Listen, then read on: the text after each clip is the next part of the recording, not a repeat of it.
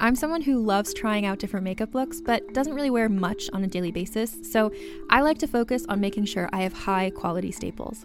And whether you like a fresh face, full glam, or somewhere in between, you've probably seen Thrive Causemetics Viral Tubing Mascara. I've certainly seen it everywhere, you know, the one in the turquoise tube? So that mascara, along with all of Thrive Causemetics' beauty products, are certified 100% vegan and cruelty-free, which I look for in makeup, and they've got excellent quality to match. And something I didn't know from all the mascara videos I've seen is that for every product sold, Thrive Causemetics donates either that same product, another product that is needed more, or a monetary donation. They've worked with over 500 nonprofits to help with a wide range of causes like supporting cancer survivors, people experiencing homelessness, education access, and so much more. Knowing that makes me feel even better about using their products. And I do enjoy using them. Like I said, I like having high quality staples, and so my favorites are products that are multi-purpose, like the Brilliant Eye Brightener. It comes in a bunch of colors, and I like using them as eyeliner, eyeshadow, and even highlighter. Thrive Causemetics is luxury beauty that gives back. Right now, you can get an exclusive 20% off your first order at thrivecosmetics.com/thrive. That's Thrive Causemetics, CAUSEMETICS.com/thrive for 20% off your first order.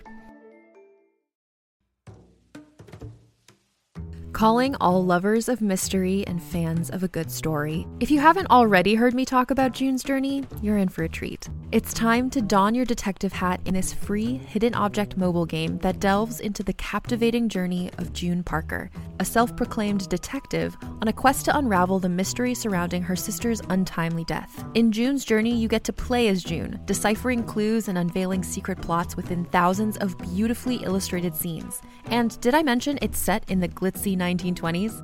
New chapters are added weekly, so you will never run out of new thrills to uncover, and you can also personalize and decorate your very own Orchid Island where the story takes place. How sharp are your detective skills? Find out when you download June's Journey on your Android or iOS device, or play online via Facebook games. Your detective journey awaits.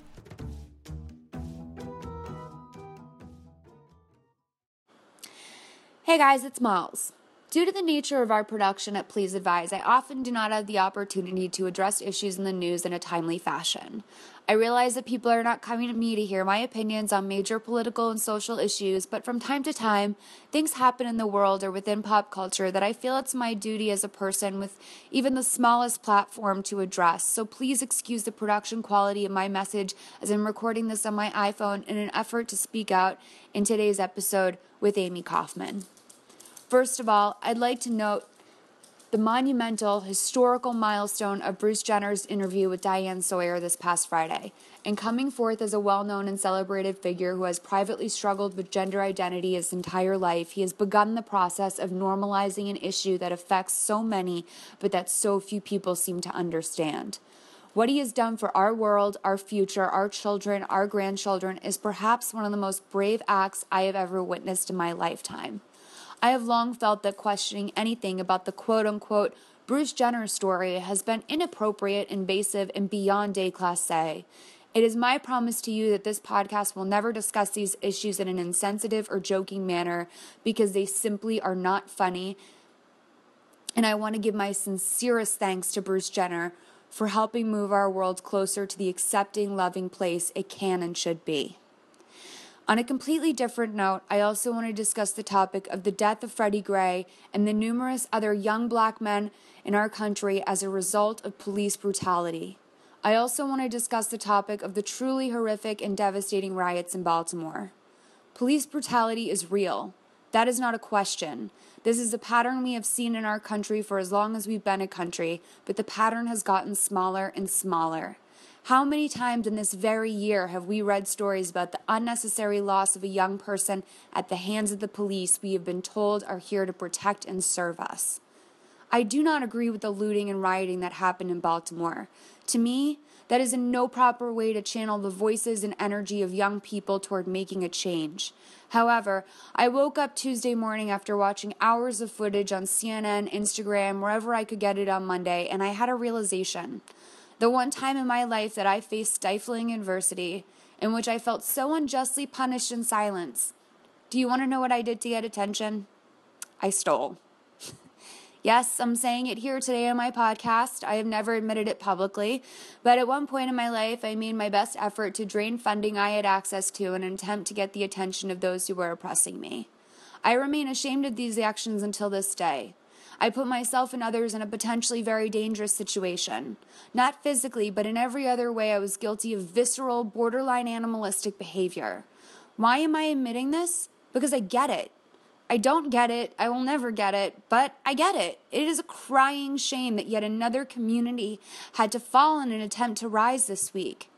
I feel for the people that have no job to go to today, no church to seek harbor in, the children and the elders in the neighborhood who had nothing to do with the looting or rioting, and the people that felt so desperate to be heard that they destroyed the land they live on.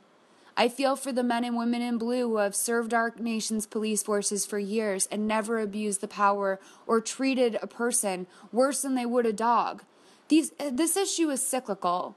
The men and women in this particular area of Baltimore are impoverished and, like Freddie Gray, have long criminal records by the time many of us are just graduating college.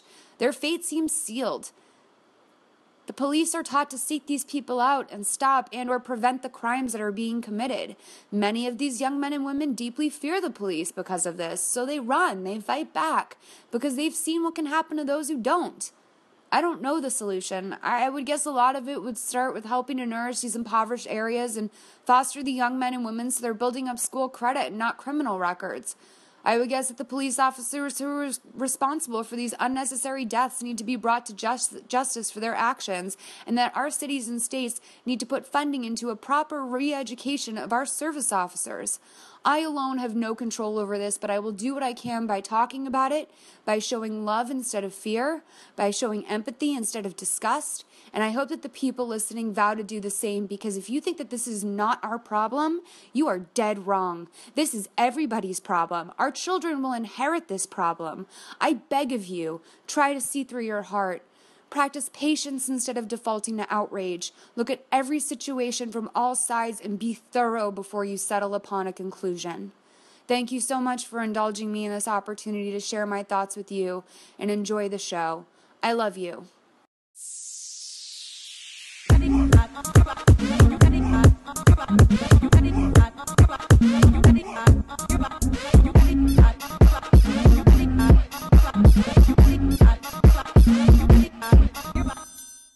Oh boy, it's episode 38 of Please Advise. You guys, I have a major update for you. I'm dying. I was diagnosed with something this week called costochondritis, which is not a membership to Costco, as my friend Steven guessed. It's actually an inflammation of the chest. It's known as chest wall pain. And basically the muscles around my right ribs are all like pissed off at me or something. I don't know what I did. I just woke up one day and it started to like, it was easy at first. It wasn't that bad. I was like, oh, I must have just slept funky. And then by the last day of it, I was positive that I had a broken rib and that my lung was punctured. So I was really glad I didn't go to a chiropractor. You guys, if you have chest pain, more I'm reading about this, like I was a maniac not to go to the hospital like right away, because chest pain usually means heart attack. And they say that a lot of the people who come into the ER complaining of chest pain actually are diagnosed with this. So it's mostly in women and mostly in people over 40, which I'm not. So that actually does concern me, because I'm worried that I'm decaying more quickly than I should. And I also have water in my ear right now and that hurts. So I'm just not in a great place, but I'm very excited because we have a cool guest today. Her name's Amy Kaufman. Hi, girl. Hey, girl. I didn't know you were dying when I came in. You seemed like very normal. Well, it's not necessarily terminal, but it could be caused by tumors, benign or malignant. So, and I'll, you know, I'm like one of those people, like I'm the friend with cancer in the group that brings everyone else up. You know, like that's I'm trying to keep positive. That's really respectable. Why I wore lipstick to my mastectomy. That's me. What do you do to cure this ailment? I have to take anti-inflammatories and then just like lay a lot. Like I just lay. I enjoy that. That's good. I want to know who's going to play you in the Lifetime movie version of what you're going through right now. I hope like Lucy Hale or one of the PLL girls. I'd be honored if it was Troy Belisario, because she can act the shit out of an emotional scene. She was in theater school at USC when at the same time I was there. You were in theater school? I was like tragic. Let's not get into that. But like she was the first most successful person. Everyone was like, oh my God, Troy, she's on TV. It was like such a big deal. Also like her father's like one of the biggest television executives of all time. So it's just John nepotism? Belisario, creator of Jag and Texas Walker Ranger. Like she's blessed, hon. Like, trust me. I thought she was just like super pretty. I think she is super pretty and she is very talented, but I think it probably doesn't hurt when your father's Don Belisario. I met her once at my old job and she asked me for the Wi-Fi password and I couldn't help her and I feel really bad about it to this day. She's probably like, that cunt, because she knows you know the Wi-Fi. Oh, she was in a sixth, like... vest. She was wearing a really nice vest that day. A Spencer Hastings style? Yeah. Okay, all right. Do you watch PLL, Amy?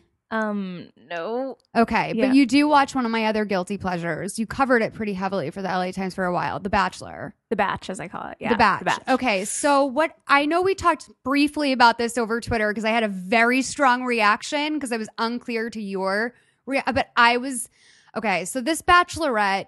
it's Caitlyn and Britt against each other. Spoiler alert, people are saying that. No. Okay, I will not say. You don't know? No, I don't know. Okay. So that was really, really frightening. I'm glad that you cut me off because I am like susceptible. Are you reality Steving it? I don't reality Steve it, but then I'll listen to other things where people reality Steve it and then they'll say like, or I read all the magazines. Okay. Actually it was in a magazine who... rumors are saying is going to be the next. I mean, I assumed there was no way they could keep it secret because if they're filming with that person for the rest of the season, totally see them out, right? Yeah. They're like rolling up to the Americana, like Ashley and what's his face did, and doing a flash dance. Oh my God! Do you remember that? That was yes, and I've always wanted to be involved in one of those like LA dates, like the one where they did Boys to Men and stuff. Yeah, but somehow I'm not invited. If you knew, well, you know who it is, I guess. So you can't. I know who rumors say it is. But purely, who would you have wanted it to be? I really wanted it to be Caitlyn because I think Britt is like just a monster. I think Britt is like totally deceptive. You watched obviously. So you thought when she went to his hometown with the girls, and was privately horrified by the small town vibes, and then got back and was like, "But no, I on the drive back, I could feel it." Like you thought that was. I felt it was more her ultimatum, where I'm like, "Girl, you're on a show where you know that like he can't just pick you with 5 contestants left. Like the fact that you're giving an ultimatum about like needing." More security in this relationship. Like the whole thing is that it's supposed to be insecure. You're supposed to get out of that limo the last day in your like fabulous prom dress and like not know whether or not this is going to be the day you get engaged. Right. But a part of me did like seeing like such a beautiful woman, like so horribly insecure. Yeah, no, that's true. I want to know where she waitresses too. I feel like. Did you see my Twitter campaign to find out? Oh, no. Like, I was like, Twitter hive mind. I was like, you guys, where does Britt work? Like, let's go in. We kept tweeting at her. We're like, we'll give you a massive tip. Like, we just want to check it out. Yeah. No one could come up with it. And then the only tip I got was that it was a pizza place in Santa Monica. Okay. Because I knew, I felt Santa Monica vibes. You did? What about her said that? I didn't see her hanging in West Hollywood. Like, I felt like she was unaffected by LA, yet super affected. So she must live somewhere on the outskirts. And that felt very Santa Monica to me.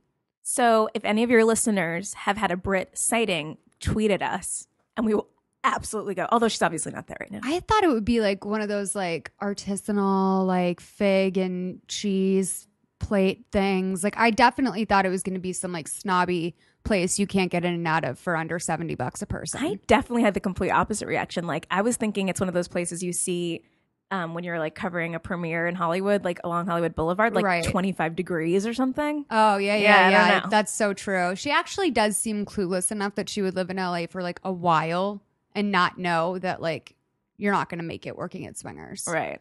But I don't know. 25 degrees. Have I been there? It's like that burger place in the Roosevelt. Oh, I have been there several times. Damn. But yeah, you're right. She would work there. Mm-hmm. So what do you what has been your favorite Bachelor moment over the years? Because I just binge watched 7 seasons of The Bachelor last summer because I'd never seen it. No, you didn't. Yeah, I did. Why wasn't involved in this process? I was like having like, you know, manic depression, as we do, as creatives, as women, as, you know, transitional people. I just was like, oh, okay, I'll lay and watch 7 seasons of this 2-hour an episode show for the next 3 months of my life. And I watched all of them. Where'd you start? The first one you can get is Brad's second season. That's the first. I bought them on iTunes. So you didn't see Jason's season? Jason was singled out. Oh no, I saw him. Maybe he was the first one. He was one of my favorites. Yeah, he was good. It was so dramatic at the end. Like, I love him and Molly together. I know. Do you listen to their podcast? Yes, I do. They have some good dish sometimes if you want some inside. They're clearly disdainful of like. I've thought a lot about writing a Bachelor book because like these people, a year after the show's off, they will say anything, right? Like, you know, and there's like a lot of negative stuff that you know happens. But you know, Courtney was very protective of #BachelorNation. Courtney Robertson, when she came on here, I know you don't like Courtney. I really enjoyed Courtney. Well, I'm friends with friends. I'm like, I know Ben a little bit. Like I've interviewed him and talked to him. Shut up! How can you be friends? Okay. We're not friends. Okay. So this was, first of all, you guys know I'm banned from covering The Bachelor. Yeah. Okay. No, actually, well, I knew that, but I didn't know why. So this is dumb. Basically, I mean, to get invited to like cover The Bachelor is loose terms anyway, because you write about the show, you recap it, and then eventually sometimes they'll have like they'll invite you to the reunion taping or like the Women Tell All or like a weird event at the mansion that's like in the valley and stuff. Mm-hmm. And you can just go and blog about that. And then there's like those conference calls that rejected contestants will get on that anyone is invited, like any press outlet can go on. So yeah, so I was doing all those things, and like I was doing it during the season that Ben was on, and then one season I just everyone at work would forward me the conference call invites because they knew I was like the Bachelor person, and I'd always be like, yeah, guys, like I'm getting these, thanks. But one time I wasn't getting them, and so I like wrote to the ABC person. I was like, can I get on this conference call? And they were like, oh, actually, you know, we're just really slammed and this season and like we don't have any more room. I'm like, that's not possible when like these random outlets are on. I was like, that's weird. Like, and I also wasn't getting invited to all the weird Women Tell All things. So my editor reached out to the press people at ABC and was like, what's up with this? And basically the message they got back was that like my recaps were too negative, and so they didn't want me to cover the stuff anymore. And so my editor took like a super hard line stance and was like, well, if they're not going to invite us to stuff, we're not going to write like a word about them. So that was his stance. And so that's where I remain. They have to know, though, that their bread and butter is that negative press. Like, that's what was surprising to me. Everyone hate watches The Bachelor. And not only that, but like there's so few outlets that actually devote time to cover that show anymore because it's been on for 16 seasons that the fact that something as big as the LA Times still devoted words to it is kind of a big deal. Mm-hmm. Yeah, it was confusing. Were you covering it in print or just online or both? No, it was mostly online. Wow. Yeah, sometimes it'd be in print. So one of the times, so basically when you go to the Women Tell All, you don't even sit in the audience as a press person. You like sit. I've wondered who those randoms are in the audience. Like, just, how do you get fans from Twitter and stuff? Okay. I think, and like people who are wives of people who work at ABC. I feel like, you know, so you sit in like another room in a soundstage with headphones, just watching them film it. And then afterwards, they'll bring in The Bachelor, and then like you get to pick 3 of the like rejects that you want to interview, which is always interesting. How long is the entire process? I feel like that's a full day. Oh, it's a full day. I know, and it was kind of a blessing in disguise. I was like, don't invite me to that. Great. Like, yeah. No, after a while, you learn like, oh no, red carpet is not fun. Like that is not sexy or glam. Like when I was the first time I was reporting on a red carpet, I was like, fuck yes. Like 2 months later, I was like, never again. Yep. Fuck these losers. You're like a caged animal. Wait, Malz, we should say how we met. I know. Well, we met because you auditioned to write at Defamer. Yes. And Malz was doing videos at Defamer and like, but you don't meet in person. You just, no. I met maybe the people that I worked at Defamer with. I've met them maybe 3 times, 4 times in person. But yeah, you have a very strong connection with them. Like they feel like your group. Online. They're the only people you talk to. Like I would just talk to these 4 people or 3 people, depending on the rotation of the staff. At any given time, like I'd talk to them from like 8 a.m. to like 8 p.m. Texting like what 3 a.m. when Britney Spears is having a meltdown. Like those were my people. Never met them. So bizarre. Yeah. That was the first time I realized like being snarky is like actually really hard. And you know, I was like, oh God, I remember IMing you because you were so funny and like had your videos. Girl. And I was like, what? Well, it was also toward the end of me working there. And I remember you were like, this is really intense. And I was like, this place, like you have to be a little bit fucking insane to work here. Cause I had worked it there for like a year and a half, which is a gawker lifetime. Like that's a really long time, I think, to stay in that mix. And then I just was like, no, these people are like, we're all nuts. Welcome to the team. Like, what do you want me to tell you? Like, yeah, you have to have a screw shape loose. Up, girl. Yeah. Yeah. But no, I remember like wanting to comfort you because I was like, oh, like she's another girl and like she seems really nice. And like, I should probably just tell her the truth that we're all crazy. And this is our job. But you like totally lied to me. I did? No, I don't remember. I think I might have tried to explain that in the easiest way possible. Like you have to have a screw loose to do news that's this aggressive all day. It's aggressive because it's not. No, we don't break news. Rarely we would break news at Defamer. It's mostly just rewriting entertainment stories with the most vicious angle possible, right? Or the most. I would say the deepest truth in the story, like the darkest truth, and so that's where I think, you know, that's where the humor came from in those stories. And that's why I wanted to work there. I used to read Defamer in college and be like, someday I'll move to LA and work for a site like this. A lot of people in college have that dream, I think. Like whenever I talk to like young journalism students, they're like, I want to write for something like that. I'm like, sweetie, that is hard. And like you think that you're funny and snarky and whatever, but like Also, you will make no money. Yeah, right. Actually, they paid pretty good and they gave us a $900 quarterly health bonus, which was in lieu of healthcare. Like we just get nine extra. I'd be like, you overpaid me by $900, and they were like, no, that's your quarterly health bonus. And I was like, okay, like I didn't know what that meant. I will tell you this though, I think that if you can get a job like this out of college, it's the best training you will ever get because it teaches you to be so fucking hungry and so on your toes and so alert and like looking for every. I remember the day that I put together why Mary-Kate Olsen hated Spencer Pratt. Was the biggest day ever. And what it was that because I remember Mary-Kate Olsen had these pictures released of her drunk at a party when she went to Campbell Hall. And then that's her high school. Yes. And then I saw Mary-Kate Olsen on Letterman as a guest. And he mentioned something about Spencer Pratt. And she made a face like, And I was like, why does Mary-Kate Olsen have such an adverse reaction to Spencer Pratt? So then I went back and looked up the pictures of her drunk, and sure enough, the person who sold the pictures of her drunk was Spencer Pratt. So I put this all together, told Mark Graham. He gave the story to Molly Friedman. It was one of our biggest stories of the year. But I was like, there wasn't something deeply pathological going on here, like I would have never been able to figure that out. I'm proud of you for that one. That is a good scoop. Thanks. So how did you get involved with the LA Times? The boring, I had an internship in college way. Okay. Yeah. And then after I graduated, they were like, come try out for this job. Come interview for this job. And luckily I got it.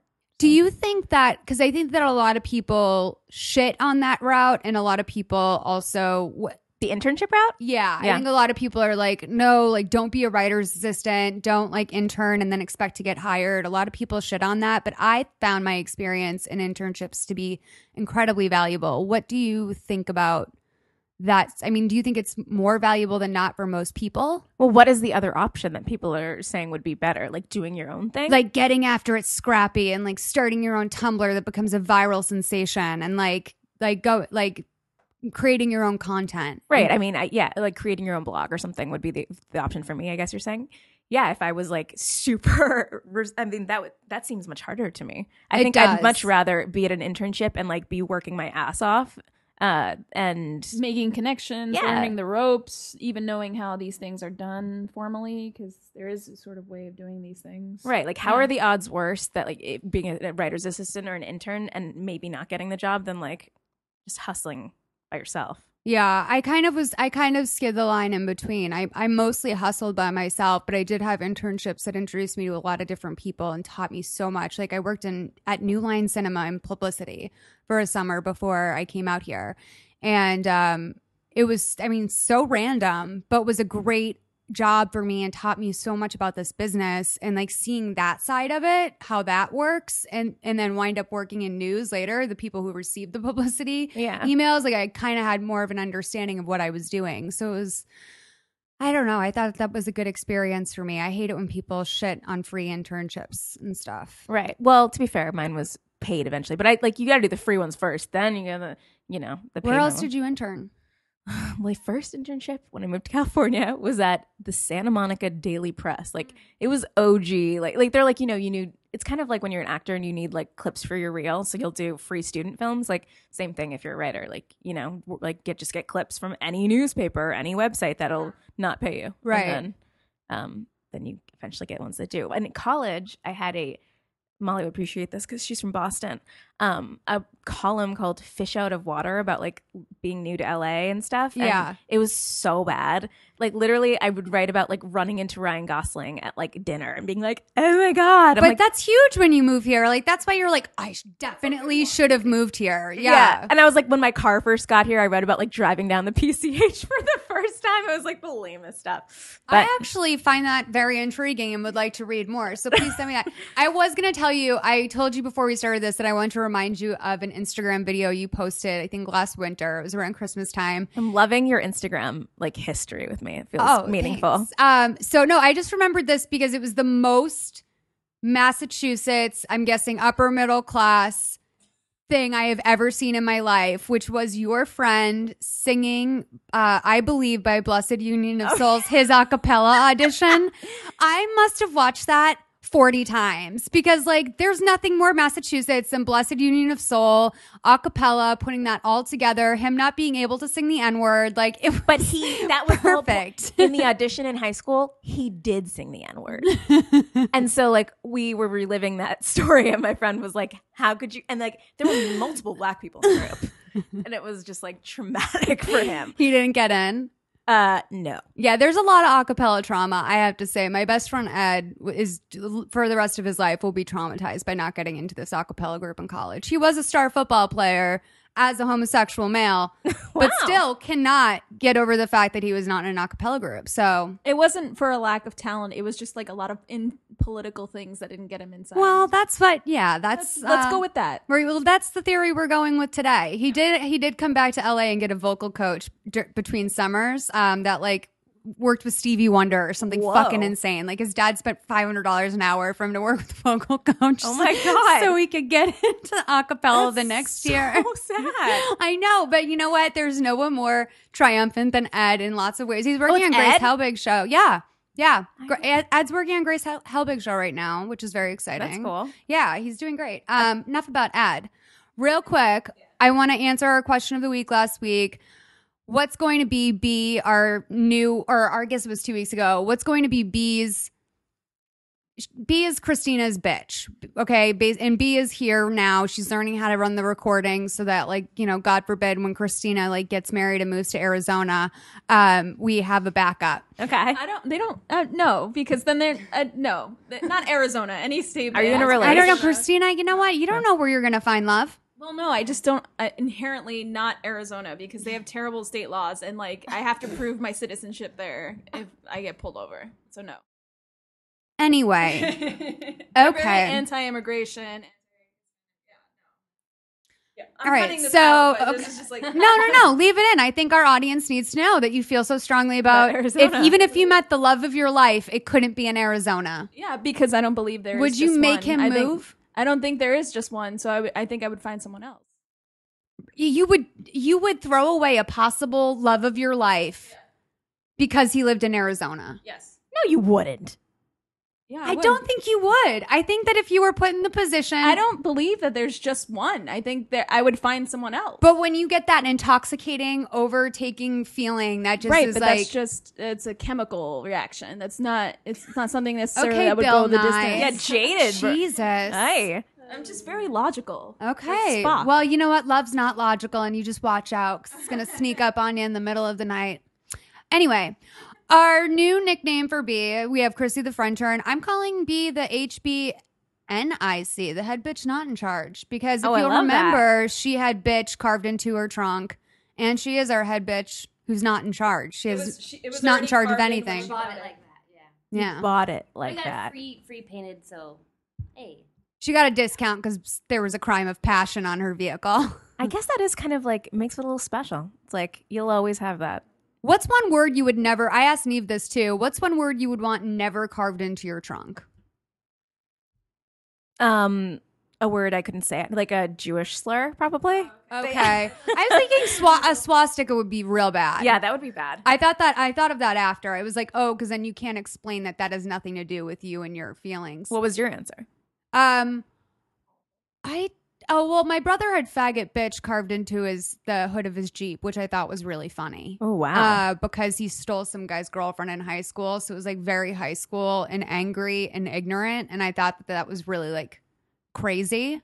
So probably that, but not that. I guess a swastika is the answer. I guess because honestly, I would feel embarrassingly sad if someone wrote like fatty on my car. Oh yeah, like fat bitch or something. Yeah, that's true. If they went for your looks, because then you'd just be like, everyone's now examining to see if this is true. When they pass me, right? Yeah. Okay, so we're gonna play a quick game of my new game. Do you fear that? Okay. Do you know what the game is? You're gonna ask me if I'm scared of something, and then you say yes or no. Okay. Okay. Deep space. Yes. Fire. No. Food and countries you've never been to. Absolutely. The dark. No. Unexpectedly seeing a naked adult. No. Clowns. No. Sleeping alone. No. Getting caught talking to yourself in the car. No. Little person porn. No. Germs. Yes. Saying a new word out loud for the first time. No. The idea that you might be the only person in your friend group who doesn't understand the movie you just saw. No, because you can always like convince people that you were right, I feel. Okay. Yeah, that's very important as a film critic. You need to have that in the mix. First dates. No. Finding out that you've been suffering from a severe mental illness your entire life. No. Watching mold grow on nature shows. Yes. What you'll see when you look in the mirror. Yes. Lena Dunham's success. No. Dancing in public. No. Singing in public. No. Missing out on events/parties. No, that's gleeful. Having to go to events/parties. Yes. That you're a fraud. No. That no one would ever romantically love you if your face got burned off with acid. Yes. Mispronouncing someone's name every time you see them and never being corrected. No. Spending a week in Times Square. Yes. Contracting an STD. Yes. Blindly reaching into a bag of jelly beans and putting one in your mouth without looking at it. No. Going through TSA. No. Needles. Yes. What's in tap water? No. Spending a month or more with your family and only your family? No. Sunday nights? No, I love Sunday nights. Girls. That you have bad body odor or breath and no one knows how to tell you? No. Commitment? No. Being homeless or becoming homeless? Is it really like selfish to think you would never become homeless? I don't know. That's like one of my biggest fears. It so is? I just, yeah. Why? I don't know. I just have like this like gut fear that like if I don't hustle constantly and work for my survival that like I could bottom out. But there's so many people who know you and support you would always like let you stay on their couch or anything. When I say to my boyfriend like I think I might become homeless, like he's like you're not going to be homeless, and I'm like so that means you want to move in together? Like I have a really strange way of processing information, and for some reason I always go to I'm going to be homeless if I don't just like work. Yeah, that's why you're successful though, then, because your drive's crazy. I'm actually really broke. Nature Box, sponsor us. Change. Yes. Accidentally falling in love with a stripper or sex worker. Yes. Vomiting. That's actually my number one fear. Christina too. Shut up, emetophobia. Yes. Oh my god. Me, you, Matt Lauer, Joni. Yeah. When's the last time you threw up? Oh, like a year and a half ago. But before that, it was like 5 years. Okay, I'm literally scared to say this. I haven't thrown up since I was 8. What? Wow. That's really good. That's awesome. Yeah. That's amazing. I'm terrified. It's actually, I find it to be a great release. I'm not going to lie. Like, I'm not like a bulimic or something. A lot of people are like that. Like, but I'm like. I cry every single time that it happens. Why? What was the year and a half ago I incident? Was drunk. Oh, yeah. So it was your own fault? Yeah. Yeah, normally I don't drink that much, particularly for that reason. But I guess I was celebrating, and I was just like, fuck it. And I hadn't eaten. And once you threw up, this is what everyone says, it's like exposure therapy. So you're still scared of it after you threw up. Yeah. It's not like I just really, yeah. I need to go to exposure therapy. I think that would be like, good if we start just poking stuff down your throat. Guys. No, but it's not just me puking. It's also like when other people do it. Yeah. Right. It's the worst. It gives me the worst anxiety. I'll stick a chopstick down my throat in your presence. I have no problem. I'll do it right now. For the love of the game. Now for like nothing. Yeah. Just for the love of the game. Why not? We're having fun here. Please advise. Bugs. No. Being fisted. Yes. Unusually good looking people, like exceptionally good looking people. Yes. Okay. The dentist. Yes. Death. Yes. Knowing what your hot dog is actually made of. I don't need hot dogs. Crying in public. No. Being with a girl who's crying in public. No. Being arrested for a murder that you didn't commit. Yes. Heights. Yes. The idea that your worst enemy might be correct and you are, in fact, terrible. Yes. 50. Birds. Are you afraid of birds? No. Okay. That's do you fear that? I think we learned a lot about you. Vomiting being your number one fear is very interesting to me. Does it make you afraid? Like, do you want children at some point? Sorry if this is a whole like. No, this is that is part of. It's an issue. I think about that all the time. And like how awful of a mother I would be because I couldn't help morning sickness or helping the puking kid. Oh, both. Yeah, yeah. Both. Well, as I just told Malls before this, I just came from my best friend having. I just met her baby for the first time, which was amazing. And she had like a great pregnancy, didn't throw up at all. Like, and I was like, I think this was very helpful for me to see that like it's not always like in the movies where people are like, oh, I'm always throwing up. Yeah. It's more so for me not being able to help the puking kid if I don't go to exposure therapy. But yeah. If you see someone puke in a movie, does that do something to you? A little bit, yeah. I know because on Two Broke Girls, we did cover vomit. That's actually, I think that's how it started for me. It's because I saw, what was that movie? Phoenix was in it. River Phoenix was in it. And they're Stand by Me. And they had the pie eating contest. Okay. And it's like everyone's just puking. Yeah. Well, I know on network television you aren't allowed to show vomit actually coming out of the mouth. You can you can hear the noise and you can see the after result. You can see like the puke stain, but you can't. Need a Xanax. Yeah. I'm sorry. Yeah. Maybe this is your first exposure therapy session. I've been to exposure therapy for vomiting. Did you have to watch videos of people puking and stuff? That stuff doesn't bother me as much. Like what they would do is they'd incite a panic attack. So you'd like literally like run up the stairs. Like you'd have to like, you know, twirl around in a chair, start to get the dizzy sweating that you'd get when you're panicking. And each time we do a little more. And what was supposed to work up to me taking Ipecac and like throwing up. And as it moved along, I was like, I'm just not going to do that. And they were like, well, then this isn't going to work. And I was like, deuces. Did you do that in L.A.? Yep. Oh, wow. So we can hook Christina up with that. No. That sounds really, really upsetting. Like that just doesn't even sound like that's how you would get over anything. In fact, that seems like a whole new set of traumas. But it's like, isn't that the thing? If you're scared of snakes, like, or you're scared of an airplane, you do that like weird fake airplane. But I feel like if you drank Ipecac, it wouldn't be just like one time puking. You would puke for a couple hours. Oh yeah, no, for sure. Yeah, for sure. Actually, you know what?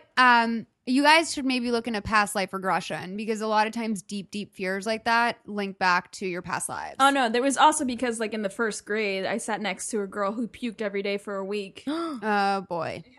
Yeah. That was tough when like someone's rotini and meat sauce would hit the floor in class and then you'd all have to go stand out in the hallway. Why? Malls, why? Yeah. When they put the sawdust on it. Yeah. What? I remember one time this kid puked in such an ugly way and the teacher like started to file us out of the classroom. She's like, don't look at him. Don't look at him. Don't look at it. And I was like, ah, she was afraid we were going to shame him. But also he was like one of the worst people in our classes. So I was like, why are we sparing him right now? Like this is payback for everything he's put us through all year. So you're super fabulous and awesome. We've established this. We know your fears. We know your weak spots. Do you want to do Please Advise? Let's do it. Girl. Okay, let's do it. Hey Miles, this is Sarah from Newcastle in England. I've noticed that you recommend a lot of NARS and Stila products. I'm sick of buying makeup and just basically finding out that it's absolutely rubbish.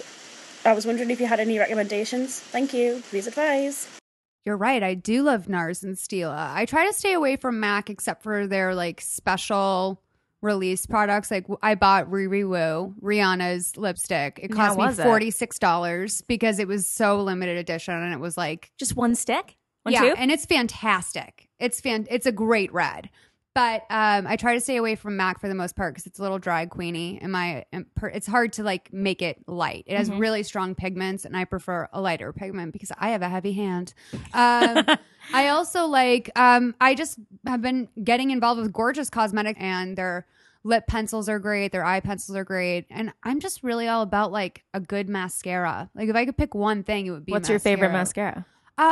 I tend to go on the cheaper side for mascaras because I feel like you need to re-up them a lot. So I usually do go with like a Maybelline Great Lash or like OG. Yeah, or if there's like a it's like the industry standard. Like you can go to any set, any makeup thing in the world, and they're going to have that mascara. Someone always has that mascara. So yeah, black is black though. Gotta go dark, dark black. What do you like? I'm very into makeup. And I use a lot of Laura Mercier. But recently my thing is like brows. Like I decided about a year ago, I was like, I want a bold brow. Like I'm over this. Like, yeah. And so I went to Benefit and I got this like, it's like a mascara wand with brown stuff on it. Yeah. Brow tips. I know exactly what you're talking about. But it like it makes them real dark, and like once you get used to it, you're like, yes. I love Benefit. I do. And on the if you want like drugstore end of things, I think CoverGirl makes a really good product that's very similar to that. It's like their brow, like there's a pencil on one end and then like a mascara thing on the other end that you just kind of swipe over your brows at the end to kind of clean it all up. Do you wear makeup every day? No. I actually try to wear it as like infrequently as possible. Because I think it's like I do like coverage on my face every day, and when I'm in Massachusetts, I wear makeup every day because I just think that the climate there can be like the breeze is so tough on your face. That's so interesting. Yeah, so I always like use that for almost even just like protection from weather. But yeah, do you wear makeup every day? I like growing up had a thing like I like would not leave the house without makeup, and it kind of like stayed with me. But slowly, I'm getting like on weekends if I'm like if I'm by myself, like I won't. But I still have it like with your boyfriend. He's seen you like hideous without makeup. Oh my god, yeah. I mean, I won't lie to you. Like for the first 6 months we were dating, I was like every time we'd hang out, I'd like get a blow dry, like put on a set of lashes, like find some like I would go buy a new outfit. Like I was for the first 6 months we were dating, I like showed up to his house flawless every day. But I've just, you know, I mean, we've both seen each other really sick. We've both seen each other, like, I mean, there's no secrets in our relationship. In fact, he found my fingernail in a piece of banana bread once. Like, I mean, we're just like we're natural at this point. No, but he did think it was very funny. He didn't think it was like. Did he eat the nail or the banana bread? He ate the banana bread, and then he's like, what is this like thing? And then it actually had pink nail polish on it. Oh my god. Yeah, so well, maybe that made him feel a little better. Like it was definitely yours and not someone else's. Yeah, I think that that's what he thought was like kind of cute about it, and he can proceeded. It was gluten free. Like I tried really hard. I just happened to get a fingernail in the mix. Are nails gluten? No, I don't know. Actually, I probably do have gluten in my nail polish. I wonder if people probably only like gluten free people only use like Zoya. Oh, that like completely chemical free nail polish that probably like goes off after 2 seconds. Yeah. Actually it's kind of decent, but I do find like organic beauty products to be kind of a snooze. Oh, Nick, the roommate's here. Who is this man in a wife beater with a big tat on his arm? This is Nick, the roommate. He's sometimes our special guest. This is Amy Kaufman. Hey guys. Hi. What's going on? You have some mail? You're always mailing something. Always. No, he's the nice roommate who gets the mail because I never check the mailbox. Listeners should know that Nick is what I would describe as swole. I was sick this week, so I actually lost it. That means you're like such a gym rat. Like one of those guys is like, I'm not usually as like whatever. How many days a week do you work out? 5 to 6. He was on the Saddle Ranch reality show on VH1. Do you remember that? That was a thing. That's where I always say if you like have someone who's visiting LA and you don't know what to do with them, just drop them off at the Saddle Ranch. Just like just go here. You'll get your fucking experience, and then I don't have to deal with you. Having friends visit LA is kind of annoying. kind of. Can I throw that out there? It's like, because everyone thinks like, oh, it's like vacation, like you want to party. And it's like, no, dude, like I am like kind of over this whole thing. I've lived here 9 years. It's like, I don't want to go pick you up at fucking LAX, which is 3.5 hours away. Like, and people are like, you know, when I take them around after the date, they're like, man, like you really do have to sit in your car so much and there's so much traffic. I'm like, usually I'm not going from Abbot Kinney to Los Feliz to like whatever, driving everyone around, showing you all like Griffith Park and everything. I mean, it's like, ugh. $8 parking at that Hollywood Boulevard Walk of Fame. This is a very like SNL Californians conversation. And it's true. It goes to show you that it's true. People in LA do talk about traffic all the time. Yeah, it really is. It's I'm all about my roots now. Like today I just did it. Instead of getting in my car and putting on my GPS, which I always do, I just went straight to list steps. I memorized it and I was like, this is the fastest route to get to Christina's today.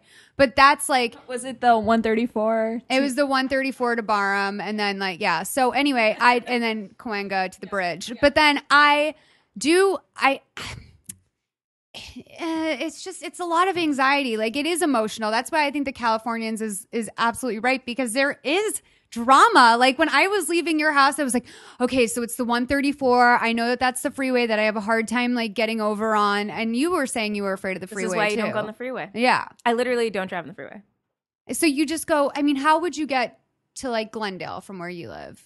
I would go like across, like through Los Feliz. Okay, yeah. I'm not gonna lie, I did that a lot when I first moved out there, and then I just was like, because the 134 takes me here, it takes me to boyfriends, like it's just, it takes me to all the studios. So I just got comfortable with the 134 the way that I used to be with the 10.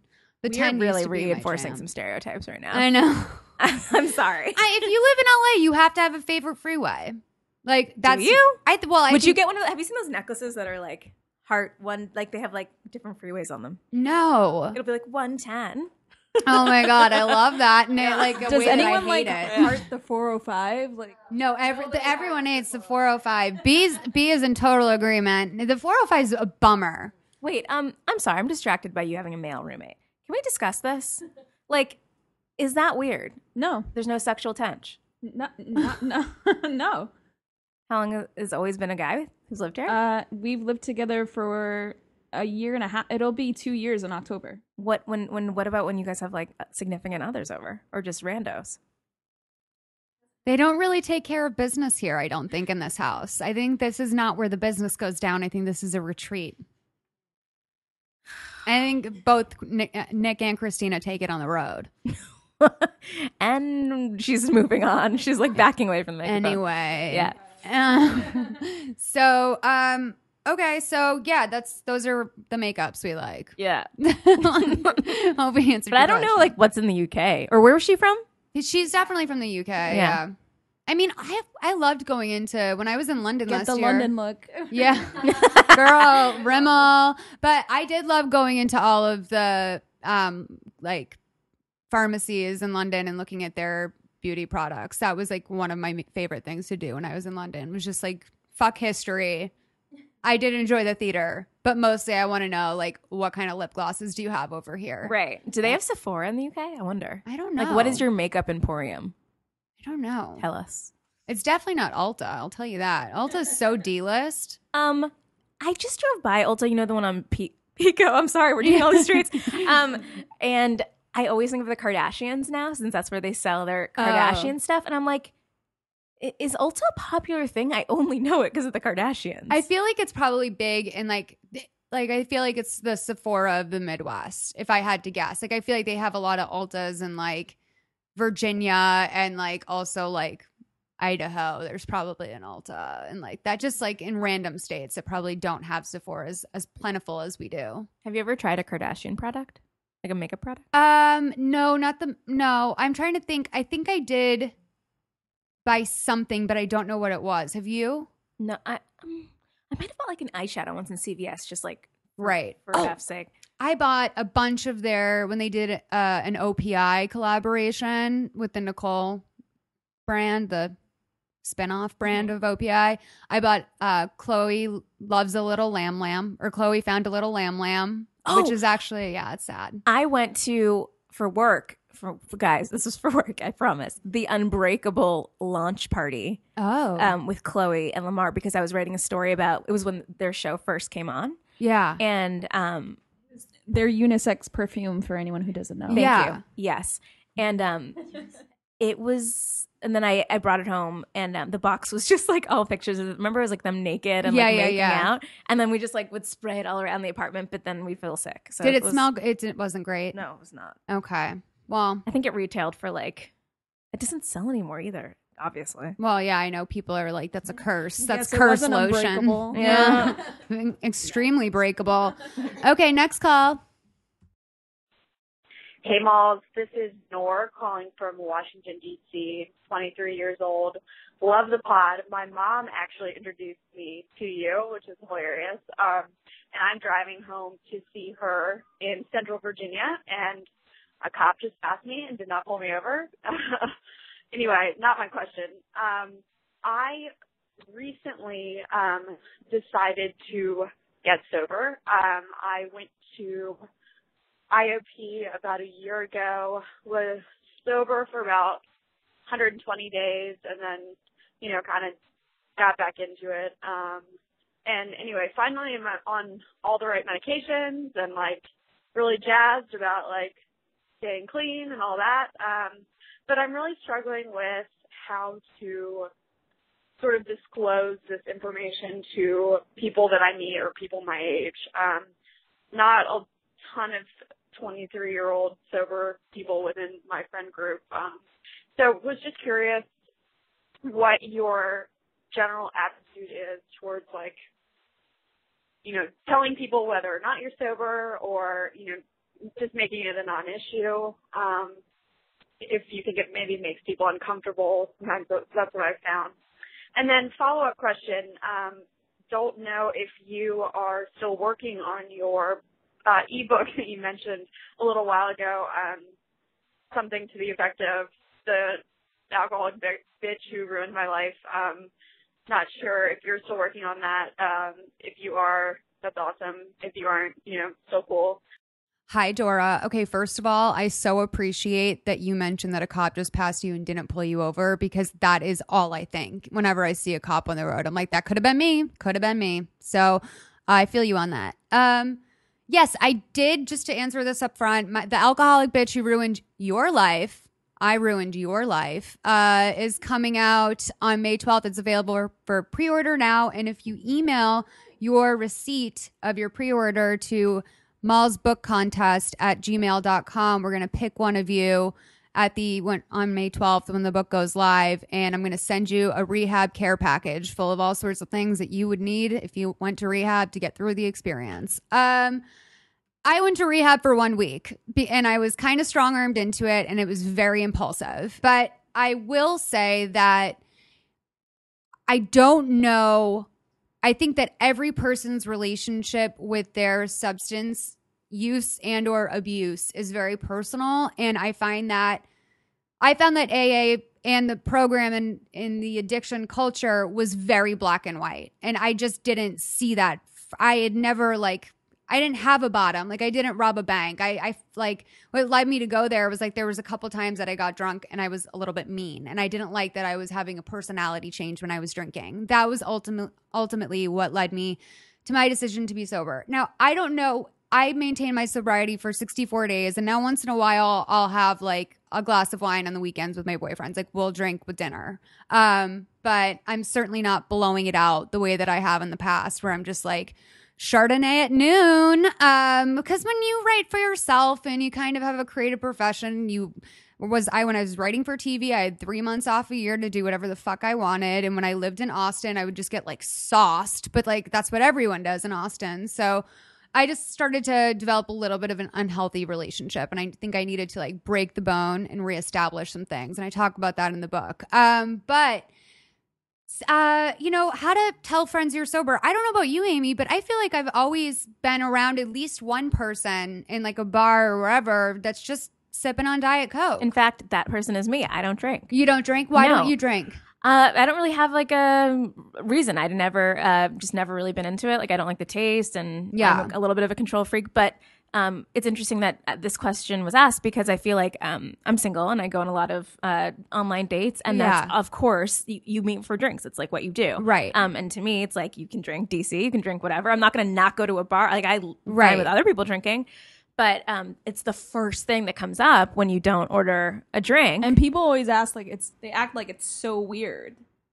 Like you're an alien. There's totally. And some people do, but you want to know what that is? That's the mirror that a lot of people who have addiction have, which is that hearing that someone else doesn't drink or doesn't participate in like party culture. Like they're like, ew, that's weird about you. Not like, oh, maybe the fact that I have to go out on a first date and like get drunk in order to handle the pressure of being on a first date is a problem for me. People, that's the mirror of addiction. Like that's what people do when you tell them that you're sober. That's what people do. That's why it freaks so many people out. You don't have to say like I'm sober. Right. You don't have to say that. You can just say like I just don't care for it, or it doesn't I don't mix well with it. You know, you don't have to announce like I've been in AA for like XYZ days. Like no, I agree. Do not have to go into the store. You're not obligated to at all, especially if it's a first date. Yeah. And if you're with your friends, I guess the question she was asking, it sounded like, how is she going to reveal this to sort of people I think she's known? Yeah, or she's like, you know, when she's at a bar with a group of people and maybe she knows most of them, but she doesn't know all of them, and they're out and they're like, what do you want like for this round? And she's like, Diet Coke. And they're like, wait, what? That's what I think she was asking about. Like, what do I say in that moment? And I think bringing up days of Alcoholic Anonymous chips and stuff that can be very it just is, it's not fair to you, actually, is really what it is. It's also none of their business. It's none of their business, but that doesn't mean that people don't ask. Like people are totally. And I think if I was in that, I don't know if I would ask because I don't think it's my business, but I mean, yeah. Oh, I've definitely been the girl that's like, wait, you're not drinking? What? Yeah. Like I've definitely been that, but like I understand now like that it just, there was a long period of my life where I could not imagine being in a party situation and not being like a ball of anxiety and just like without having like a couple drinks. Like to me, going to a party meant, oh, we're going to drink tonight, take an Uber. Like that's what it means to like most people. Yeah. Right. Yeah. So, and that's, you know, I think also very important to understand too, is that like, that's kind of where I started to negotiate with myself about, you know, am I going to drink again? Am I not going? Is this okay? Because the first time I drank after having 64 days was at a wedding. And I was like, this feels like an appropriate celebratory environment. Yeah. And it was the drunkest wedding I've ever been at, in the sense that like everyone there was like wasto. And like it was like there was open bars in every single corner of the place. And so I just said like, you know, I think I'm going to test having a glass of wine tonight. And I had 2 glasses of wine, and I remember being like, and I'm done here. Good. Like close that off. And it was all good. Have your friends started treating you differently? Like, do they like, come on, Malls, just have some fun. Like, are they doing that now? No, not at all. In fact, like I feel that I have a lot of guilt associated with not drinking, because I feel that going away to rehab, like what happened to me in there, which is all covered in the book, put my friends through so much and put my family through so much that if anything, like at a certain point, I felt like I wasn't drinking sometimes just to like make everyone feel okay. Make them proud. Yeah. Yeah. Or like just like, because it was a whole like ordeal, you know, it was a big deal. Like Christina stayed with WAGs for a week. Like my boyfriend and Ed didn't sleep or eat for a whole week. Like they were both like just destroyed over it. My mom was really worried, and she's 3,000 miles away. So yeah, it just was. Guys, are you not so intrigued to read Moll's book now? I'm like, this is some deep shit. I'm excited. It's weird. I'm perversely excited, I guess. Yeah, no, I think it'll be fun. I'll send you a cop. But yeah, so I think that you just need to figure out what is comfortable for you somewhere in between. Oh no, I just don't drink, and I kind of had my phase with alcohol. Like I would make a joke of it, but that's my personality. Like I'd be like, oh, like I went to rehab, JK, don't give me a drink. Like I would be very like, just because I wanted to make it light. Like I wanted to have a lightness about what can be perceived as a very heavy thing and not come off as judgmental. But I also didn't know a lot of people in my life that didn't know I was going through that at that point. So it was kind of like an unspoken thing. But yeah. Another excuse a lot of times people throw out is to say that they're allergic or something like that. But yeah. I don't really ever buy that as an excuse. I don't know. I think that I am allergic to alcohol because of the way that my reaction to it has changed over my adult life, which is why, like, if I do drink, I drink like 2 glasses of wine and then like cut it off, because I do think that I might have some sort of allergy to alcohol, definitely liquor. So yeah, I don't know. So if you don't drink, what's sort of like your vice? How do you unwind at the end of the day? Or like, I don't know, like hang out with my dog. I'm like a loser. I don't go to bars or parties. And like, I've faced so much of, I went to USC, which is like frat land. Right. So I feel like my whole college experience and my whole dating life experience has just been like a barrage of people being like, what the heck? Like, why do you have like a stick up your ass? Like, did it, you know? And it's just like, yeah. Whoa, just like, let me be me. Yeah. But sometimes I do wish, like, it would be, I feel like, you know, it would be fun to go out and like have that, just the vibe you're talking about. Like, right. We're going out, we're Ubering, like it's like a thing. Yeah.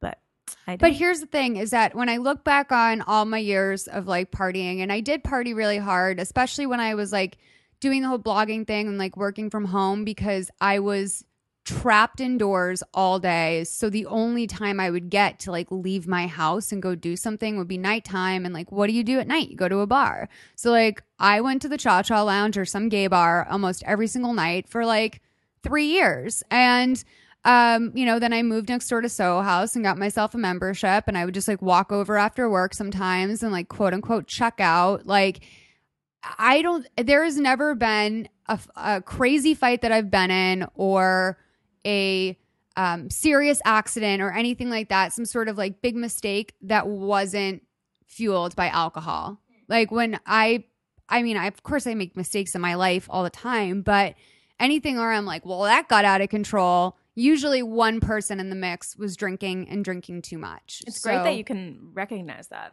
Oh, totally. Yeah, totally. Like, I mean, like when I started to get mean when I was drinking, I was like, that is just fundamentally like not who I am. Like, I know I come off snarky on the internet or whatever else, but like, I'm not a mean person. Like, if anything, I try to be like a champion of everyone around me. So like, I had a really difficult time with the fact that I was saying anything mean, you know?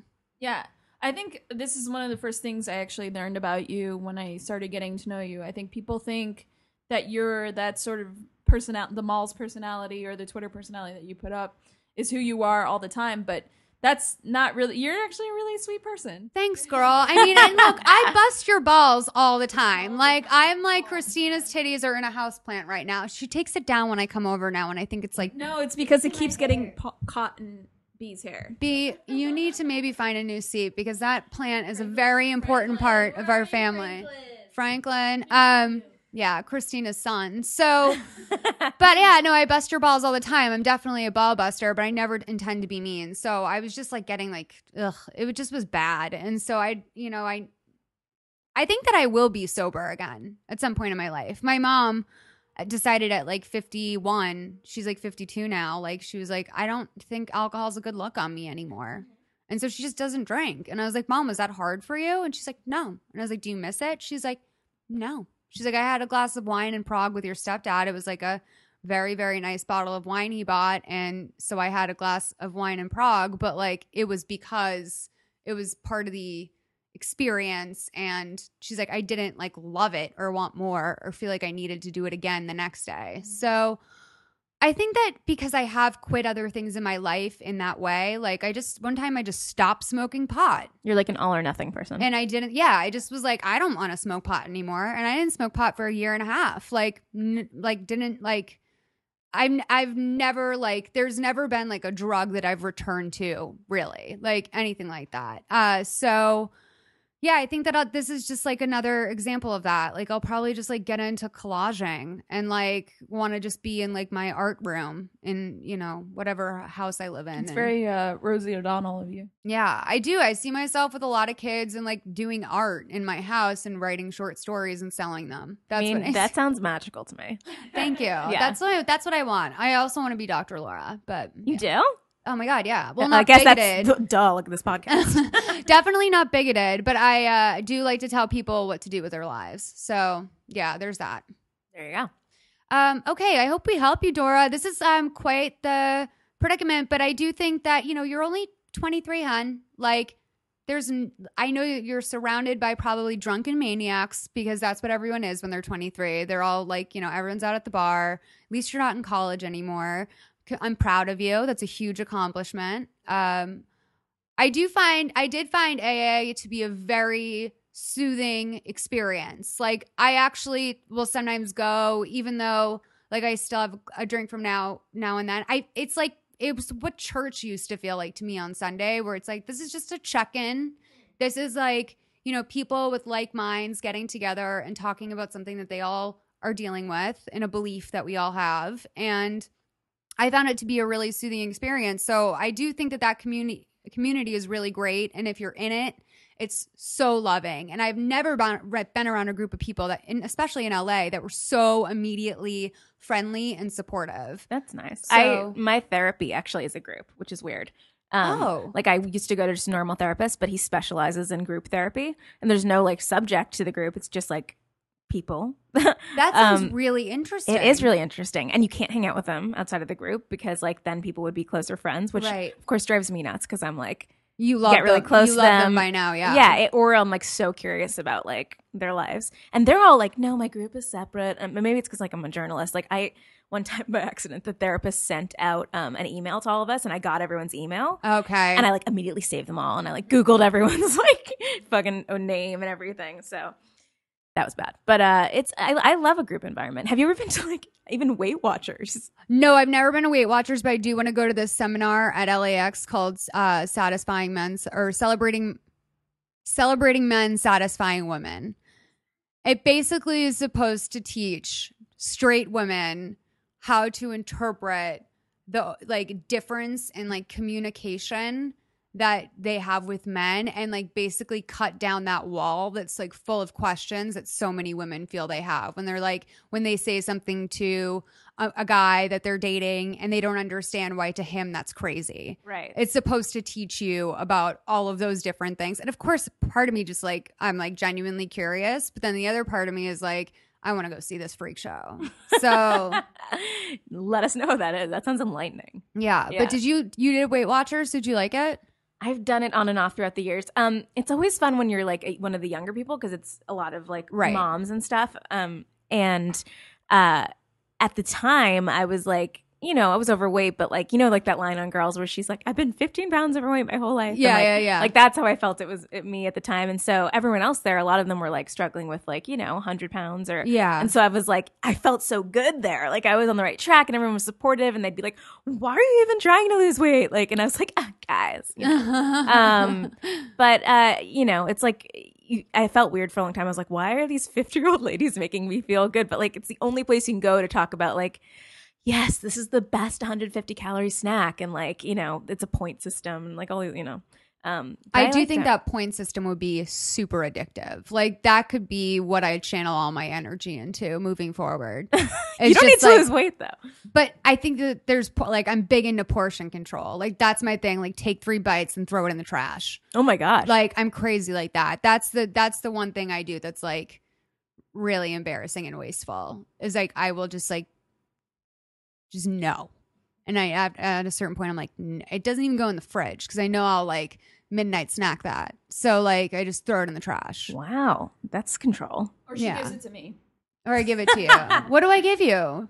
Whenever we go out and we have like leftovers. Oh, yeah. Yeah. I send you home with them. Yeah, that's true. But that's just most of the time because I can be like weird about leftovers, which I know is like that's layover from when I had money. That's like that's where that comes in. Because when I was like working at the show, like I'd go buy like a really expensive dinner, take like 15 bites and then just like never look back. Just be like, no, take it. And they're like, did you have a problem with it? There's so much left. And I'm like, no, just take it. So that, yeah, that's like a leftover. I would never bring leftovers home. Not because of, I just, because they'd sit in my fridge and rot, you know? Yeah. So anyway. Okay, Dor, so you sound awesome, and we would love to hear updates from you. If you find yourself in any situations that you want to talk about again, keep us updated. You're part of the fam, and God bless. Hi, Malls. This is Krista from LA. I don't know why I felt the need to say that, but I have a little question. I recently went out with a bunch of my friends, and one of my best girlfriends here in LA was like, I brought this guy along, and he like seemed really cool, and like she was clearly with him, and I guess they had been like talking for like a week or so, and he very clearly, like in front of everyone, including her, like she was kind of like not paying attention to it, I guess. I don't really know what the deal was, but very clearly was like hitting on me the whole time. Like, the entire time we were out, like kept going outside with me, like have cigarettes, and like just like kind of like getting touchy-feely, like a little bit more so than is, like, friendly, and, like, we had a lot more in common than he did, so we were talking about movies, and I was, like, trying to, like, curb the conversation because it just felt weird that, like, he was not talking to her at all. At the end of the night, he kind of hinted that he didn't really want to sleep in her bed, and he wanted to sleep on the couch with me until, like, she came out and gestured for him to come into her room. It was just, like, it was bizarre, and she now tells me, like, today, this was, like, a week ago, and she told me today that they are, like, exclusively dating now. And she's, like, so excited and so perfect, and it's too good to be true. And, like, we're all kind of like, what the fuck? Like, why? Like, did you not see, like, what happened? Like, so I'm concerned because I love her, and I don't want her to enter into a relationship with someone who is, A, sleazy enough to hit on one of her really good friends, like, in front of her, and, B, like, is sleazy enough to hit on other people while he's with her. So, like, I don't know if I should say something or, like about it, because, like, there were moments where she wasn't around, where he was being kind of shifty, and I kind of had to, like, back away. So I don't know if she thought all of it. Like, clearly she is not concerned about it, so I don't know, like, what's going on in their relationship, but, yeah, I don't really know what to do because I love her, and I don't want her to get involved with someone shitty. So please advise. Thank you. Krista, you yourself have probably dated a really shitty guy that your friends were like, or a shitty person. I don't know what you're into, but you couldn't, maybe even an animal. I don't know. But you probably dated someone that your friends were like, why? Ew. Or you probably had other friends that have dated people that you're like, why? Ew. Bottom line, stay the fuck out of it. It has nothing to do with you. Like, just there's no way you won't lose a friend and cause a major rift in your social group. If your friend is that happy with him, like, you can't be dropping bombs on her. What do you think? Totes agree. I felt myself getting irrationally mad at this chick. I know. I was watching your face. Do you watch Shaws of Sunset? I'm in and out.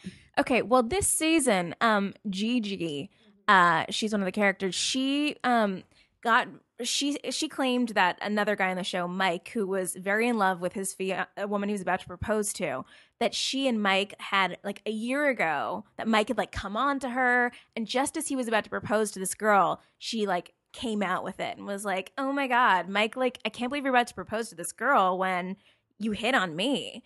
So, and you always just felt like, Gigi, like, you're obsessed with this dude. Like, if you like, yeah, let them be happy. And that's how I kind of feel about this caller, to be honest. You know what I'm getting vibes of her friend of is I'm getting, like, Ramona vibes, where it was like during the reunion, like, my marriage is fine.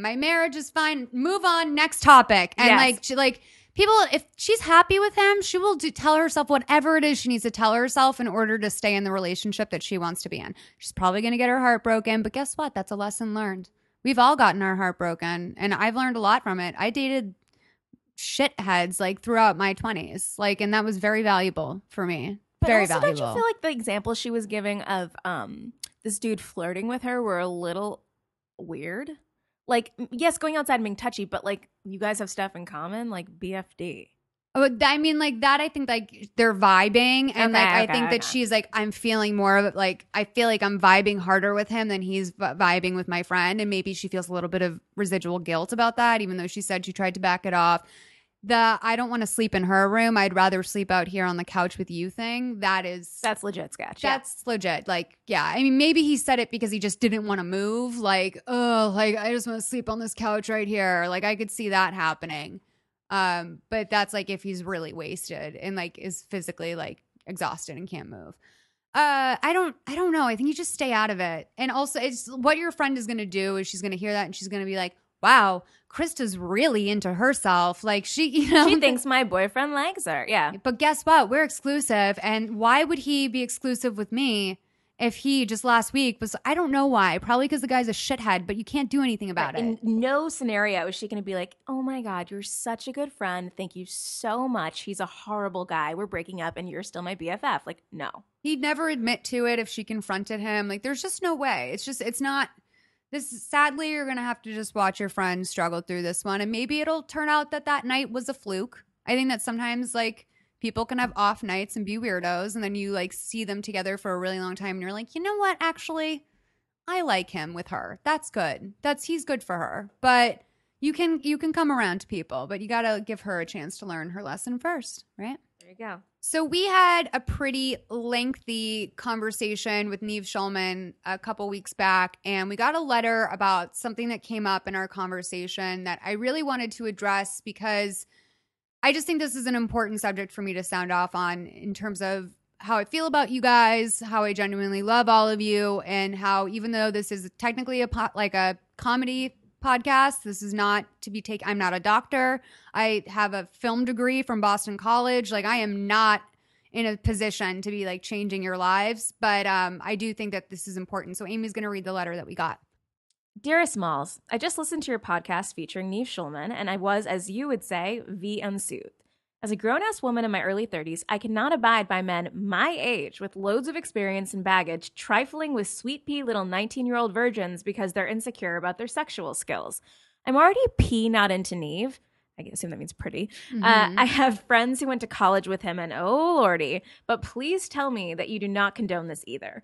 I'm sure your position as host makes it a little harder to speak truth, but you seem to tacitly go along with what he said and encourage him.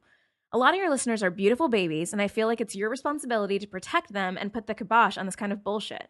I really hate to challenge you since you've given me really great advice, but as someone who was fucked around with by a lame wimpster 30-year-old at the tender age of 18 and had very serious self-esteem issues, anxiety, and a hefty therapy bill as a direct result of said fuckery, I had to say something.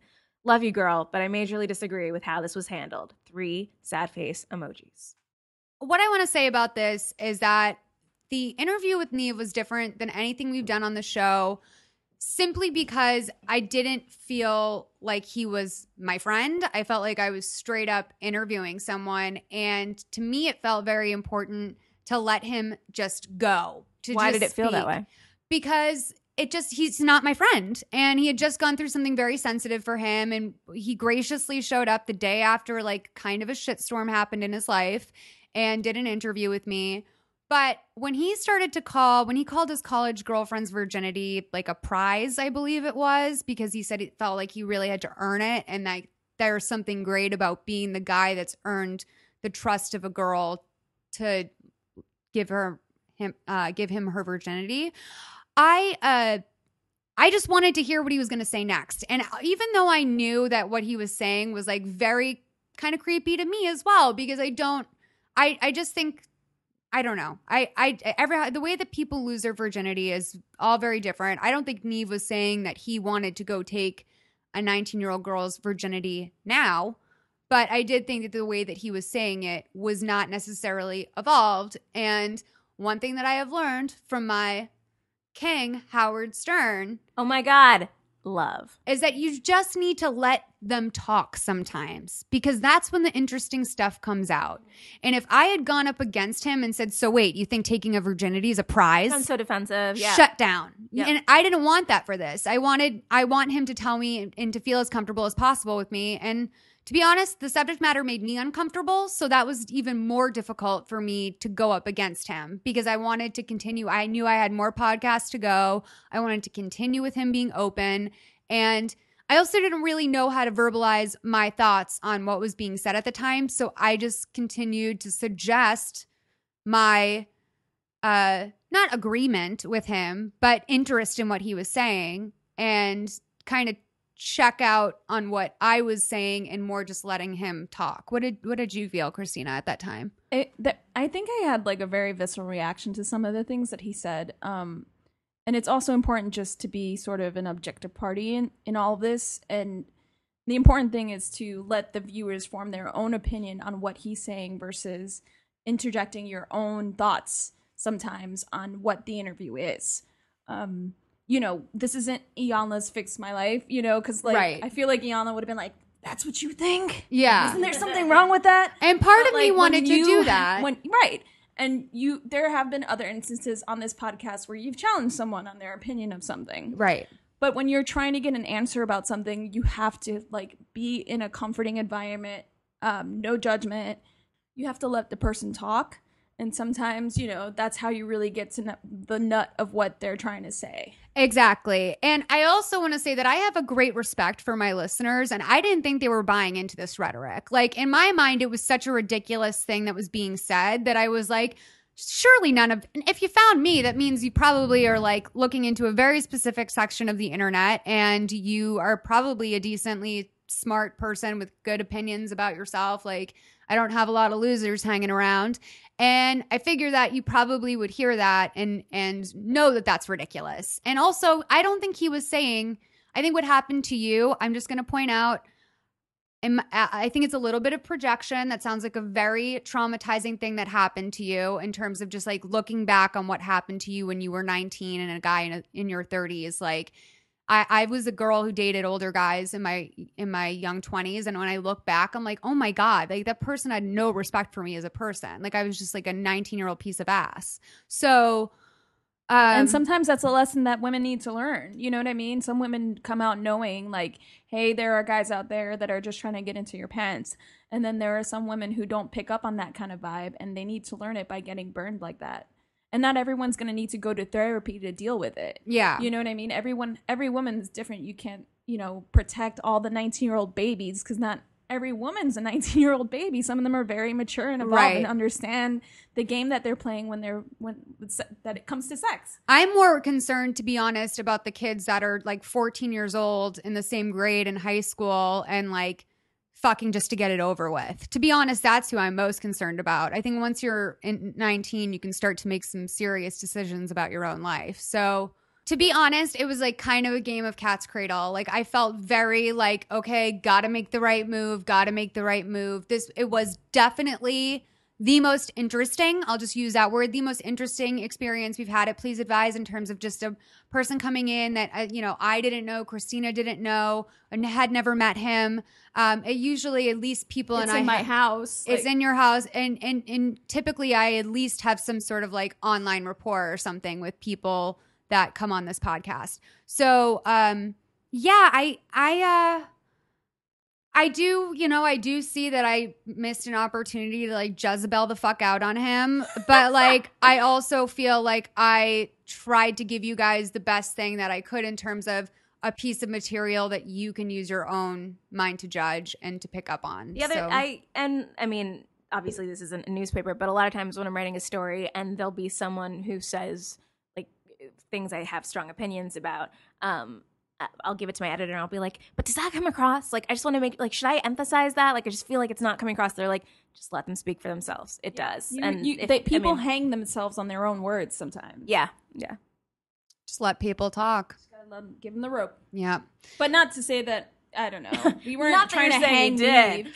Yeah. We're not trying to say to hang Neve. But when a guy is saying something that suggestive and easily arguably like, wrong, you kind of want to see where it's gonna go. You're like, okay, how dark are we gonna get in this house tonight? And that's, you know, I don't know about you, I enjoy those moments. It's a little bit Robert Durst whispering to himself after his interviews, kind of, for me. You know, and he didn't murder anyone, but I did feel like that's, if anything, he saves a lot of people in a way. But yeah, I just felt like that was, you know. It was a very interesting interview. I mean, I was super curious to find out after he had tweeted that stuff what he was alluding to. And when he revealed it, it was not at all what I had expected. Like, I did expect it to be like a rehab thing or like a drug thing. Well, it came off that way. It did. And like, and to him, it seemed so foreign that people could interpret that. But I mean, if you look at the language that he was using. Admitting I need help usually means see you at Promises. Right. But like, I kind of liked that. I mean, I did respect that he was honest about like it kind of having involving a girl and like relationships. Like, I kind of like, when you think back to the beginning of what like made him famous, I guess, which is like being utterly humiliated by like dating this random older lady in the middle of nowhere, like, but then also becoming very successful from that gross experience. Yes, okay, valid.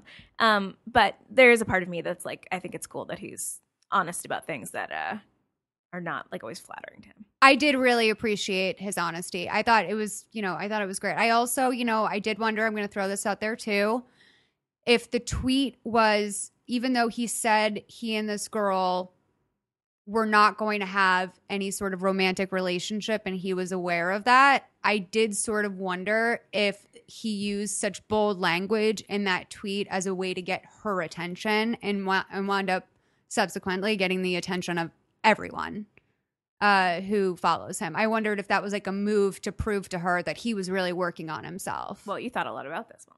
I did actually. It was a really, it definitely was something like, we had like a billion calls between me and the president of my podcast network. We wanted to respect Neve and give him enough lead time to kind of recover and do what he needed to do. Then we saw he was posting pictures at Coachella and we were like, okay, I feel comfortable putting this up now. He's obviously in a different place. And we, like on a production side, we thought about changing the format of the episode because it was almost going to be just an entire interview with Neve. And that's why there were only like 3 calls at the end of it, was because we didn't know how it was going to be formatted when it was done. Yeah. Yeah. But I don't know. I mean, overall, I think that it was definitely the quote unquote realist experience we've had here at Please Advise, in terms of just like, oh, okay, wow. Like, this isn't just a friend stopping by to like talk shit into microphones this weekend. This is like, an interesting character, a very interesting story behind what he's going through right now, like having access to a person that has just announced something like that the day after he announced it. How did you feel? Like being, I mean, because I'm in those situations sometimes where someone's like saying something vulnerable and it's like such a delicate situation. I felt very trepidatious. Yeah. The first thing I did when he got here was I said, we're going to go outside and talk for a little while. And just so you can get to know me one-on-one. And we talked I smoked a cigarette. He sat there and we talked. And I just was like, so where are you at? What's going on? Is there anything you want me to avoid? You know, are you okay? Like, correct? Like, you know, I said, I have a million different resources. I said, I know great therapists, great acupuncturists, great everything. So if you need help with anything like that, please let me know. Yeah. Like, I understand what it's like to go through a difficult time. And he seemed pretty like, oh, I'm fine, you know? Like, if anything, I just shouldn't have tweeted that. Like, that seemed to be more of his attitude. So, but at the same time, I felt very trepidatious because he's a character I have never met before. Like, just his vibe was something I've never been around before. So, and I don't mean that in a good or bad way. It just was like, oh, I've never encountered this type of person before, which I think sometimes people can still surprise you after 31 years on this planet. You meet one that you're like, never met this flavor. Mm-hmm. Never tasted this flavor. So not that you tasted the flavor. I did not taste the flavor.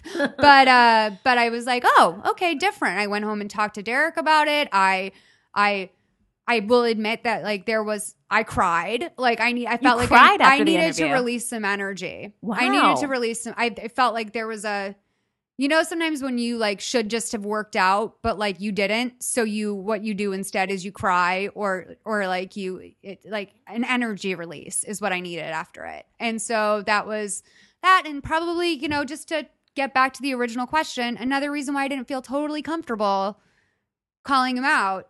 And I just wanted to let him speak. So Hope you understand that. Hope that's a good enough answer for you. I know that I don't get it right 100% of the time, but I think that I do a pretty good job of helping you guys most of the time. And I apologize to anyone who lost their virginity this week because of our podcast.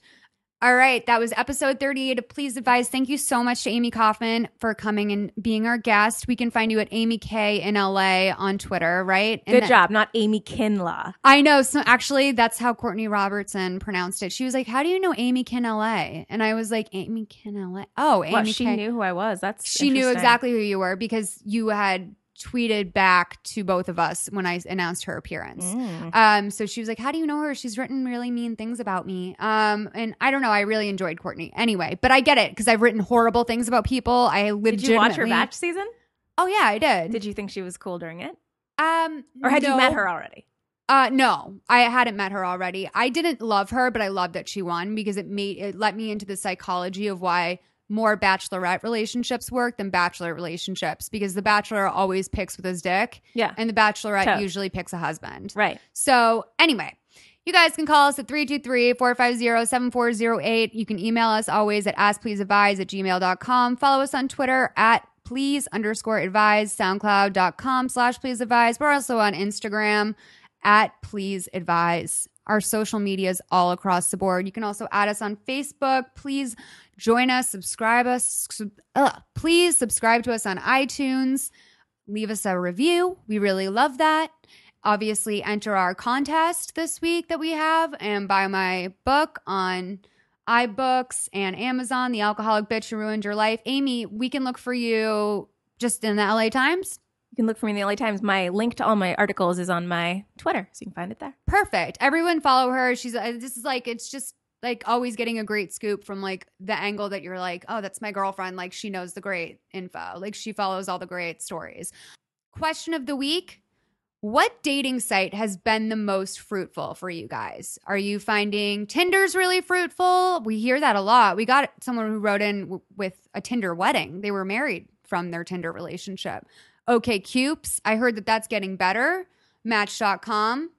I feel that a lot of people have questions about Match. It's very questionable. eHarmony. I don't even go there because they don't let gays on. So that's why. Yeah, they don't let gay people on. Yeah, it's run by a Christian company. So, Amy, you online date a lot, right? Oh, tragically I do. What is your number one pet peeve in online dating? The instant Instagram ask. Basically, so you get, on Tinder... On the tins, you get like 5 different pictures of yourself. And within like 2 questions, I feel, usually guys will be like, do you have an Instagram? Because they want to see. I thought you meant like they want to Instagram a picture with you. Oh, no. Okay. No, they want to see if you look like the pictures you put up in your 5 pictures. See, that wouldn't even occur to me that that's what they were doing. I'd be like, oh, they want to see like what my life's about. No. I'm so naive. I know. Luckily, you're in a relationship, so it's not a problem for you. But it just feels like, give me a little trust. Like, also, I'm giving you 5 pictures. I feel like that's a lot. Yeah. There's a lot of variety there. And you do have variety in your Tinder pics. I do. I have some selfies. Mm-hmm. I mean, yeah. Do I look obese in my pictures? No, but like. Well, obviously everyone's going to hopefully choose flattering pictures of themselves. Right. So of course you're not going to like show up and get the exact pose that you were in that photo. Did you ever online date before you locked it down? I tragically did 1 week on Match.com. But I quit it immediately because I was like saw people I knew on there and was embarrassed. Amy, it's been a blast to have you, and hopefully we'll have you back. We'd love to have you back if you want. Yay! I totally want to. Thanks, Malls. Okay, you're welcome. Bye, guys. Bye.